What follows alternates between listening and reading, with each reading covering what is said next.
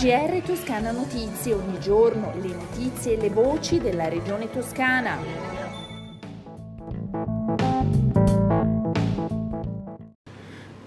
Eccoci gentili ascoltatori ad una nuova edizione del GR di Toscana Notizie, oggi martedì 3 agosto. Nuovi aiuti e mano tesa alle aziende che hanno visto il proprio fatturato ridursi significativamente a causa del Covid. Tutte le domande di ristoro sono state ammesse tra quelle già pervenute, saranno infatti tutte rimborsate, comprese quelle che oggi sono in lista di attesa, cioè 1490, oltre a quelle finanziate tra i soli operatori della filiera della ristorazione. Altre 400 domande riguardano l'industria dello svago.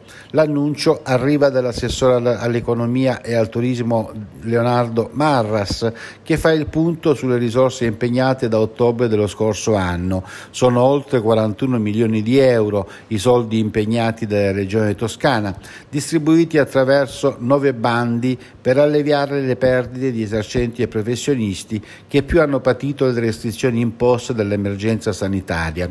Complessivamente, con i primi sette bandi, esclusi dunque quello sulla filiera del turismo, che era la seconda edizione, e l'ultimo sulle strutture ricettive, la Regione da ottobre ha stanziato quasi 26 milioni e 700 mila euro, aiutando 9.410 imprese, una media di 2.840 euro ad azienda, tutte hanno già riscosso il loro contributo.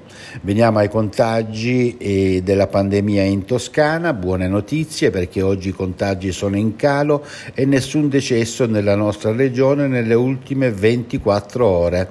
Parliamo dei dati relativi appunto alla pandemia che vedono 326 nuovi casi di coronavirus e come preannunciato zero decessi. I ricoverati sono 193 di cui 23 in terapia intensiva. Via libera al rinnovo del protocollo sulla sicurezza del lavoro nel porto di Livorno e negli stabilimenti industriali dell'area portuale tra Regione Toscana e tutti gli enti e istituzioni interessati alla tutela di chi ci lavora. L'atto è stato deliberato nell'ultima seduta di giunta su proposta dell'assessore al diritto alla salute Simone Bezzini. Con il nuovo accordo aumentano gli standard di sicurezza sul lavoro nell'area industriale e portuale di Livorno, puntando su una maggiore sinergia tra tutti gli enti e istituzioni preposti a fare controlli e a programmare attività in materia in piena collaborazione e nel rispetto delle rispettive competenze. E la Giunta regionale della Toscana ha istituito un tavolo di consultazione permanente presso la Giunta con le associazioni e altri organismi, anche non riconosciuti, impegnati nella tutela dei diritti e nel contrasto alle discriminazioni delle persone LGBTQIA.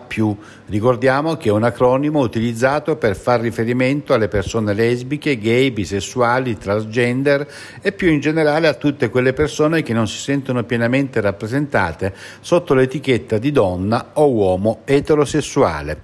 Ad annunciarlo è l'assessora regionale alle pari opportunità Alessandra Nardini. La decisione di costituire il tavolo segue gli incontri svolti da lei e da altri assessori regionali con la rete di Toscana Pride che ha stilato il patto per l'inclusione.